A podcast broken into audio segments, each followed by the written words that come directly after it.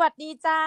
สวัสดีครับผม ยินดีต้อนรับกลับเข้าสู่รายการ Start ยับเพราะสตาร์ทอัพไม่มีคำว่าเรียบแหม่ในรอบสัปดาห์นี้นะคะน้องหมีกำลังอยู่กับพี่โสภณทำสิ่งตื่นเต้นโสภณโสภณ ศุภมั่งมีนะคะ แห่ง Busy Rabbit แล้วก็น้องหมีจาก Infinity Podcast นะคะ ต้องบอกว่าทุกสัปดาห์เวลาอัปเดต กับพี่โสภณก่อนเข้ารายการเนี่ย จะมีเรื่องใหม่เสมอนะ และสัปดาห์นี้ก็ถือว่ามีเรื่องอัปเดตอีกแล้ว เป็นยังไงบ้างคะ เรื่องเกี่ยวกับหนังสือใช่ไหมเล่มล่าสุด ใช่ครับ ในที่สุด ในที่สุดเนี่ยทำเสียงโรดรัมตอนสุดท้ายแล้วครับ ก็จะเสร็จแล้วเนาะคือตอนเนี้ยจะต้องส่งต้นฉบับก่อนสิ้นเดือน น่าจะทันแหละครับ เล่าถึงความมีวินัยของพี่โสพลได้ฟังหน่อยได้ไหมคะเผื่อนักเขียนที่อยากจะเป็นนักเขียนทั้งหลาย จะได้ทำตามบ้างหรืออยังน้อยแบบแอบมาดูเป็นแบบคร่าวๆก็ยังดีอะอ่าได้ที่จริงที่จริงมันเป็นอะไรที่ผมอยากจะแชร์ด้วยเหมือนกันนะ เพราะว่าอ่าเรื่องของตารางชีวิตเนี่ยมันเป็นอะไรที่แบบถ้าคุณอยากจะเป็นนักเขียนอะ ผมบอกเลยว่าต้องมีวินัยเรื่องของการจัดตารางชีวิตและตารางงานเขียนมากๆเลย ต้องบอกก่อนว่าหนังสือเล่มนี้ครับมันเป็นหนังสือที่มีงานเก่าที่ผมเขียนไว้แล้ว ประมาณ 40%เนาะ40%แล้วก็งานใหม่ที่เขียนเพิ่มอีก 60%ซึ่งงานใหม่ที่เขียนเพิ่มเนี่ยคือบกเขาอะครับต้องขอภายในหนึ่งเดือนก็คือ ผมมีเวลาตั้งแต่วันที่หนึ่งกุมภาจนถึงวันที่ยี่สิบแปดกุมภาเนาะให้เขียนทั้งหมด แปดตอนโอ้โหอ่าแปดตอนเนี่ยก็คือผมก็ต้องมานั่งแบ่งแล้วว่าอะผมมีเวลาสี่อาทิตย์ใช่ไหมผมมีเวลาทั้งหมดสี่อาทิตย์หนึ่งเดือนเนาะผมก็ต้องมานั่งแบ่งแล้วว่าอะในหนึ่งอาทิตย์อะผมต้องเขียนกี่บทผมก็บอกเลยว่าอะวันพุธกับวันอาทิตย์เนี่ยก็คือต้องเป็นวันที่ผมส่งงานก็คือ ถ้าเป็นงานตอนหนึ่งก็ต้องส่งวันพุธกลางคืน อีกงานหนึ่งก็คือต้องส่งวันเสาร์กลางคืน แล้วก็วันอาทิตย์เนี่ยจะได้มีเวลากับลูก อันนี้คือสิ่งที่สำคัญมากนะก็คือเราต้องแบ่งงานละว่าแบบอะ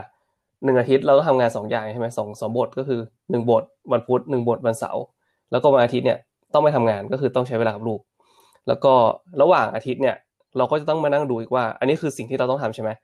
เสร็จปุ๊บระหว่างอาทิตย์เราก็ต้องมาดูอีกว่ามีงานอะไรบ้างที่เราสามารถที่จะแทรกได้ เพราะว่าในงานที่ผมเป็นคอลัมนิสต์ก็ยังต้องดูแลและรับผิดชอบอยู่ เราก็ต้องมานั่งดูว่าอย่างวันจันทร์ผมต้องเขียนงานให้ GQ อย่างวันพฤหัสผมต้องเขียนงานให้ The Matter ซึ่งก็จะมีการสลับกันอย่างนี้ตลอดทุกอาทิตย์ แล้วก็ก็จะมีงานอื่น ๆ ที่แทรกเข้ามาอีกอย่างเช่นแบบงานของวันวันงานของที่อื่น ๆ ที่ผมเขียนให้อีกอะไรเงี้ยครับผมก็จะต้องเราจะต้องมานั่งจัดตารางกัน แต่ว่าอันนี้คือเมนหลักที่แบบเราต้องมานั่งทำให้เสร็จ ทุกวันพุธหรือวันเสาร์ที่ตลอดเดือนที่ผ่านมาเนี่ย ผมจะต้องมานั่งเช็คเลยว่าผมอยู่ตรงไหนแล้ว และถ้าสมมติอยากจะออกหนังสือสักเล่มครับ การมีวินัยเนี่ย มันเป็นสิ่งที่จำเป็นมากๆ เพราะว่า ถ้าเราดีมพ่อหางหมูเมื่อไหร่อะ มันจะทำให้เราไม่อยากทำขึ้นมาทันที ผมเคยคุยกับกาย ตอนที่ก่อนจะออกหนังสือเล่ม The Nerd of Microsoft เนาะผมเคยคุยกับกายเรื่องของต้นฉบับ เพราะว่าอย่างซลมอนอะเขาจะค่อนข้างเคร่ง แล้วก็ค่อนข้างที่จะแบบตรวจเยอะพอสมควรอะไรเงี้ยครับ ก็คือเวลาเราส่งไปมันจะมีการส่งไปส่งกลับเนี่ยค่อนข้างที่เยอะมาก อย่างบทหนึ่งเนี่ยมีส่งไปส่งกลับอย่างน้อยๆสามสี่รอบ เพราะฉะนั้นหนังสือของผมอะถึงจะเขียนจบวันที่ยี่แปดนี่นะ แต่ว่าเดือนหน้าทั้งเดือนอะ ก็คือ editing ก็คือแบบเป็นการตรวจสอบ แล้วก็เป็นการคล้ายๆกับแบบว่า ตีไปตีกลับเพื่อที่จะให้ content มันแบบกลม แล้วก็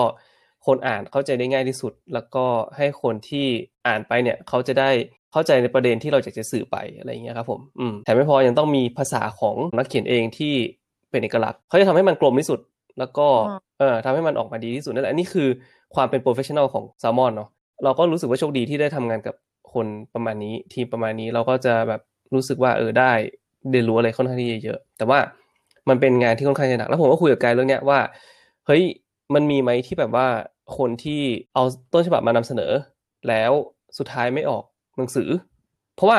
ตอนที่ตอนที่จออก The Nerd และ Microsoft อะครับคือผมยังไม่มีต้นฉบับเลยนะ ผมไปคุยกับกายเรื่องคอนเซปต์ถูกปะกายก็ บอกว่าโอเคคอนเซปต์โอเคเสร็จปุ๊บผมไปเขียน outline มาเพราะก็คุยคุยๆกันนั่นแหละแล้วประมาณว่าแบบเออเนี่ยมันมีไหมที่แบบคนที่คอนเซปต์โอเค แล้วก็สุดท้ายแล้วก็ไม่เขียนหนังสือเขาบอกโอ้โหพี่ นับไม่ถ้วนแบบคือเยอะมากอะเยอะมาก เพราะว่าเขาบอกว่ามันกลายเป็นว่าคอนเซปต์ของเขาโอเค แต่พอเขาเริ่มเขียนเสร็จปุ๊บเขาไม่เขาไม่ไปต่อ เหมือนคล้ายว่าส่งมาแค่แบบ outline แล้วก็ส่งมาแบบตอนแรก แล้วก็ ตอนที่สองแล้วก็หายไปเลยอะไรเงี้ยครับผมเหมือนคล้ายๆกับมันไม่ต่อเนื่องและไม่ไม่คอนสิสแตนต์เนาะเพราะฉะนั้นเนี่ยเขาก็เลยบอกว่าหนังสือเนี่ยมันกว่าจะออกมาเป็นเล่มเนี่ยมันค่อนข้างที่จะยาก เพราะว่าหน้าที่ของบกเอง การจะไปจิกให้นักเขียนเขียน มันก็ได้แหละ แต่ว่ามันกลายเป็นว่ามันไม่ได้แบบเป็น motivation ที่นักเขียนอยากจะทำเองอะไรเงี้ยครับ อืม ซึ่งกายเองกายนะ มันก็จะมีวิธีการจิกของตัวเองด้วยเหมือนกันนี่คือแบบมาเมาส์มอยบอกก่อนแล้ว เออก็จะมีวิธีแบบอารมณ์เหมือนกับว่า สู้ๆเลยพี่อะไรเงี้ยคือแบบนานๆก็จะก็จะก็จะแบบทักมาสู้ๆเลยพี่อะไรเงี้ยแล้วเราก็จะรู้สึกว่าอะรู้ละว่ามามาจิกใช่ไหมอะไรอย่างงี้ แล้วก็แบบอ๋อไม่ไม่ใช่จิกไม่ใช่จิกพี่แบบสู้ๆนะอะไรอย่างเงี้ยประมาณเนี้ยเออ แต่มันก็คือเราเราได้เห็นแหละครับว่าเขาก็จะคอยอัปเดตเรื่องงานเขียนของเราตลอดอะไรเงี้ยว่าเออตอนนี้แบบนี้แบบนี้ได้ไหมแบบนี้แบบนี้ได้ไหมอะไรเงี้ยครับ อันไหนที่เขารู้สึกว่าเออได้ โอเคเขาก็ทำต่อออกมาเป็นเล่ม ซึ่งอันเนี้ยก็คือสนุกดี เวลาทำหนังสือแต่ละเล่มก็จะมีความท้าทายในรูปแบบของตัวเองแตกต่างกันใช่ครับ แต่เล่มนี้ก็เล่มนี้ก็รู้สึกว่า time crunch พอสมควรเพราะว่า 60%ภายในหนึ่งเดือนเนี่ย ปกติคนเขาไม่ทำกันนะ ปกติแล้วเนี่ยหนังสือหนึ่งเล่มเนี่ยผมจะเขียนประมาณ 3 4 เดือนด้วยซ้ำในการเขียนต้นฉบับทั้งหมดอะไรเงี้ยครับแต่นี่คือแบบโอ้โห60%ภายในหนึ่งเดือนนี่คือ โหดมากพอสมควร แต่ก็ตอนสุดท้ายแล้วล่ะ นั่นมันก็น่าจะน่าจะรอดนะเล่มนี้แหมต้องบอกว่าวันนี้ก็คือเมาส์เลยดีกว่านี่ก็คือเรื่องของการ how to เขียนหนังสือแบบสไตล์พี่โสพลนะคะ อันนี้เป็นตอนที่ต้องบอกว่าสำหรับใครก็ตามที่แบบอยากจะเขียนหนังสือ แล้วไม่รู้จะเริ่มต้นเขียนอย่างไร เดี๋ยวเราจะเจาะไปเรื่อยๆนะว่าพี่โสพลบอกว่าส่งงานทุกวันพุธแล้วก็วันอาทิตย์ เราเลยอยากรู้ว่าในการเขียนนะคะวงจรชีวิต แน่นอนว่าเมื่อกี้พูดแล้วดินพอกหางหมูแสดงว่า ไม่ได้เขียนเฉพาะวันพุธถูกไหมคะและก็ไม่ได้เขียนเฉพาะวันอาทิตย์ ใช่ อะยังไงเอ่ย ก็มันจะมีนะช่วงที่แบบว่า เฮ้ย วันจันทร์ละเราส่งงานของ GQ เสร็จปุ๊บใช่ไหมวันอังคารเราจะมีเวลาว่างนิดนึงอะแล้วก็เราก็จะพยายามเขียนของตัวเอง แล้วก็หลังจากนั้นเนี่ยมันกลายเป็นว่าตอนที่ช่วงเขียนของตัวเองหน่อยเนี่ยเราจะเหมือนในคล้ายแบบพยายามหาข้อมูลในการเขียนแบบบล็อกของตัวเองหรือว่าอะไรอย่างนี้ใช่ไหมแต่พอทำไปเรื่อยๆมันเพลินไงแล้วก็ไม่ได้ทำของแซลมอน พอไม่ได้ทำของแซลมอนปุ๊บพอวันพุธเนี่ยมันกลายว่า เฮ้ย งานจะไม่ทันถ้าสมมติว่าเราไม่หาข้อมูลเพิ่ม ก็เลยทุกวันพุธอาจจะมีแบบอารมณ์เหมือนคล้ายกับว่าส่งงานตีสามตอนเช้าอะของเป็นวันพฤหัสอะไรเงี้ยครับผมเออซึ่งอันนี้แหละมันไม่ควรที่จะเกิดขึ้นทางที่มันควรจะส่งเป็นวันพุธตอนเย็นอะไรประมาณนี้ แน่นอน แล้วถ้าสมมติว่าผมผมไม่ส่งภายในวันพุธตอนกลางคืนวันนั้นเนาะมันจะกลายเป็นดินพ่อหมุนมาพฤหัส แล้วระบบทั้งหมดอะที่ผมวางไว้มันจะล่มทันที อย่าให้งานดินพอกห่างตัวเองเด็ดขาดไม่งั้นเนี่ย ทุกอย่างในระบบที่วางไว้ครับ มันจะมันจะล่มหมดใช่ อันนี้ต้องถามพี่โสภณหน่อยว่า พอบอกว่าแต่ละวันน่ะ คือที่เคยเราคุยกันมาหลายครั้งนะคะ พี่โสภณเนี่ยจะเป็นคนที่เหมือนกับเขียนหนังสือทุกวันแหละ แต่เราอยากรู้ว่าในแต่ละวันนะคะมันจะมีวันที่เหนื่อยใช่ไหมเพราะว่าพี่ก็ยังมีสตาร์ทอัพเป็นของตัวเองอย่างเงี้ยใช่ได้กำหนดไหมว่าโอเค เขียนทุกวันจริง แต่มีการตั้ง target แบบ specific ไปกว่านั้นไหมเช่นว่าเฮ้ยต้องเขียนวันละสองหน้าอ่าหรืออะไรแบบเนี้ย ผมจะตั้ง target อารมณ์เหมือนคล้ายกับว่าเขียนวันละบทอะไรอย่างนี้มากกว่า ไม่ได้เขียนจำนวนกี่หน้านะคือผมจะตั้ง target ไว้ว่าเฮ้ยวันนี้จะเขียนของตัวเองนะหนึ่งบทหนึ่งบล็อกก็สรุปว่าจริง ๆ ไม่ได้กำหนดเวลาด้วย ถ้าฟังอย่างเงี้ยแปลว่าเอาที่เนื้องานเป็นหลัก แต่ว่าหลังๆมาผมจะเริ่ม set time ของตัวเองนะเฮ้ยช่วงเวลาเนี้ยสามารถที่จะอ่านไลน์ได้ ช่วงเวลาเนี้ยสามารถที่จะแบบ ดูลูกค้าได้ หรือว่าแบบช่วงเวลาเนี้ยสามารถที่จะแบบรับแขกได้ แบบมีคนคือช่วงหลังๆมาเนี่ยต้องบอกเลยว่ามีคนมาที่ออฟฟิศเนี่ยบ่อยมาก แน่นอนมันมาทั้งแบบงานเขียนมาทั้งแบบงานสตาร์ทอัพมีทั้งแบบหลาย ๆ อย่างเนาะที่ที่เราทำอะไรเงี้ย ก็จะมีคนแบบทักเข้ามาว่าเฮ้ยเนี่ยพี่แบบอยู่เชียงใหม่ใช่ไหมผมแบบมาเชียงใหม่อยากอยากเจอนู่นนั่นนี่อะไรอย่างงี้ใช่ป่ะคือมันเป็นข้อดีนะคือผมรู้สึกว่าโชคดีมากโชคดีมากๆเลยที่แบบว่ามีคนอยากจะมาเจอมีคนอยากจะมาคุยด้วยอะไรเงี้ยครับ แต่ว่าบางทีอะเรามีหน้าที่รับผิดชอบที่ต้องทำเราต้องบอกเลยว่าเรามีหน้าที่รับผิดชอบที่ต้องทำไม่ใช่ว่าแบบเล่นตัวหรือว่าอะไรอย่างงี้นะแต่ว่าถ้าสมมติว่าเราเราไปนั่งเจอใครเงี้ยผมจะทุ่มเทเวลากับเขาในนั่งในการนั่งคุยอะอย่างเต็มที่เลย จะไม่มีการแบบเฮ้ยขอแบบสิบนาทีได้ไหมหรือว่าอะไรเงี้ยแบบไม่มีอะก็คือนั่งคุยแบบยาวๆชั่วโมงหนึ่งสองชั่วโมงอะไรเงี้ยครับซึ่งเพราะฉะนั้นเนี่ยเวลามีคนเข้ามาหาที่ออฟฟิศหลังๆเนี่ยผมก็จะมีแบบ time block ของตัวเองว่า เวลานี้เจอแขกได้นะ เวลานี้เจอลูกค้าได้หรือว่าเวลานี้ไปนั่งคุยกับลูกค้ายังไงอะไรเงี้ยครับผมแล้วก็เวลานี้คือเขียนหนังสือ อย่างเช่นว่า อย่างวันเนี้ยผมก็เข้าไปที่ออฟฟิศเข้าไปตั้งแต่สิบโมงแล้วก็กลับมาประมาณทุ่มกว่า แล้วก็ผมก็จะบล็อกเวลาไว้เลยว่าแบบช่วงสิบเอ็ดโมงถึงบ่ายสองช่วงเนี้ยก็คือไม่ไม่ตอบไลน์ไม่อ่านแชทหรือว่าไม่อะไรเงี้ยครับแล้วก็เขียนหนังสืออย่างเดียว แล้วก็มันก็จะเสร็จประมาณหกสิบเปอร์เซ็นของงาน พอหกสิบเปอร์เซ็นเสร็จปุ๊บ เราก็จะไปดูที่อื่นต่ออะไรเงี้ยครับแล้วกลับมาอีกทีก็ช่วงเย็น ฟังดูเอาจริงนะ คือมันเป็นอะไรที่แหมเบื่อคำนี้มากนะคะ เพราะว่าใช้กันบ่อยแต่ว่ามันคือคนที่ productive มากจริง แล้วเราก็พูดมากันหลายตอนในประเด็นเนี้ย แต่แอบอยากรู้ค่ะพี่โสพลว่ามันมีอาการนี้ไหมคือโอเวอร์โหลดอะเราทำงานจนกระทั่งเหมือนน็อกหรือว่าเกิดเหตุอะไรกับร่างกายของตัวเองอะค่ะ มันมีนะที่แบบว่าผมรู้สึกเครียดอะเครียดจนแบบนอนไม่หลับอะไรเงี้ยครับผม ช่วงเดือนที่ผ่านมาเนี่ยผมบอกว่า ผมบอกได้เลยว่าออกกำลังกายน้อยมาก เพราะว่า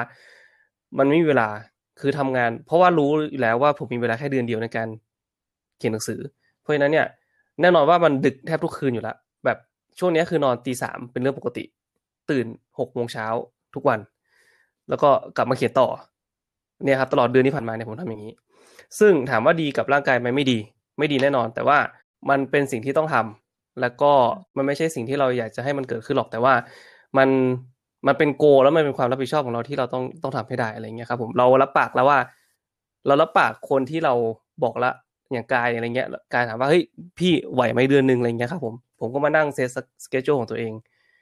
ซึ่งแน่นอนว่ามันแบบมันเป็นช่วงเวลาที่ยากแล้วก็ทรหด ต้องอดทนมากๆ แล้วก็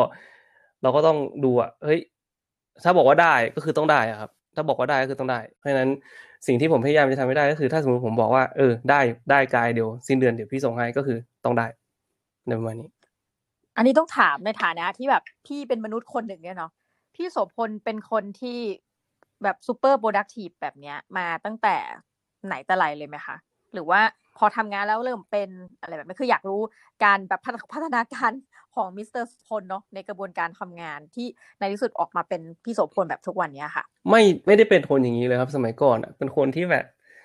เออเดี๋ยวหันไปทำนู่นที่เห็นเดี๋ยวหันหันไปทำอันนี้ทีอะไรเงี้ย แล้วรู้สึกว่าตัวเองอีเหละเขะขะ มันเหมือน อันนั้นก็ไม่เสร็จ อันนี้ก็ไม่เสร็จอะไรเงี้ย แต่ละวันก็แบบทำอะไรก็ไม่เสร็จสักที ก็มาเป็นได้ช่วงประมาณสามสี่ปีหลังๆนี่แหละที่ที่ออกมาทำธุรกิจของตัวเองเนี่ย เพราะว่า พอเริ่มมีความมันต้องมีความรับผิดชอบมากขึ้น อันนี้แหละคือสิ่งที่ผมเชื่อนะว่าคนที่ทำธุรกิจจะรู้ว่า เออ เวลาทำธุรกิจของตัวเองอะมันต้องมี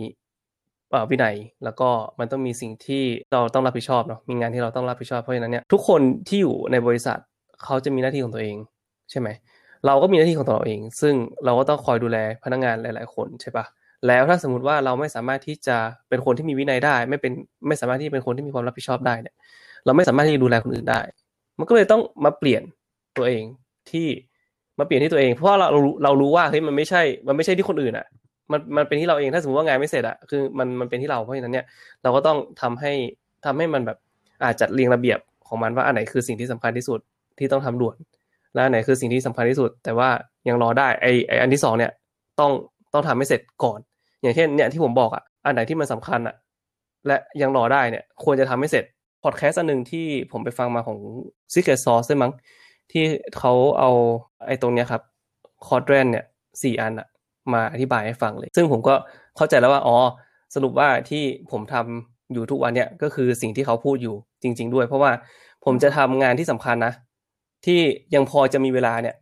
ทำให้เสร็จก่อนเลย ไม่งั้นเนี่ย มันจะล่มทั้งหมดเลย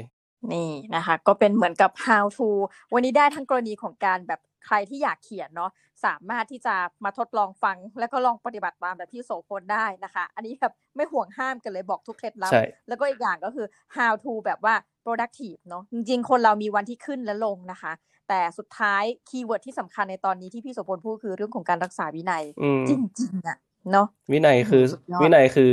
สิ่งที่มีค่าที่สุดแล้วล่ะในชีวิตของ ถ้าสมมติคนจะเป็นนักเขียนนะจริงๆอืมนะคะ ก็แหมฝากไว้ เท่านี้นะคะ ตอนนี้ต้องบอกว่าเป็นเรื่องของ how to นักเขียน ซึ่งแน่นอนต้องไม่ต้องห่วงถึงแม้เราจะเป็นรายการสตาร์ทยับนะแต่ว่าสตาร์ทอัพของเราเนี่ยเป็นทั้งนักเขียน เป็นทั้งคุณพ่อ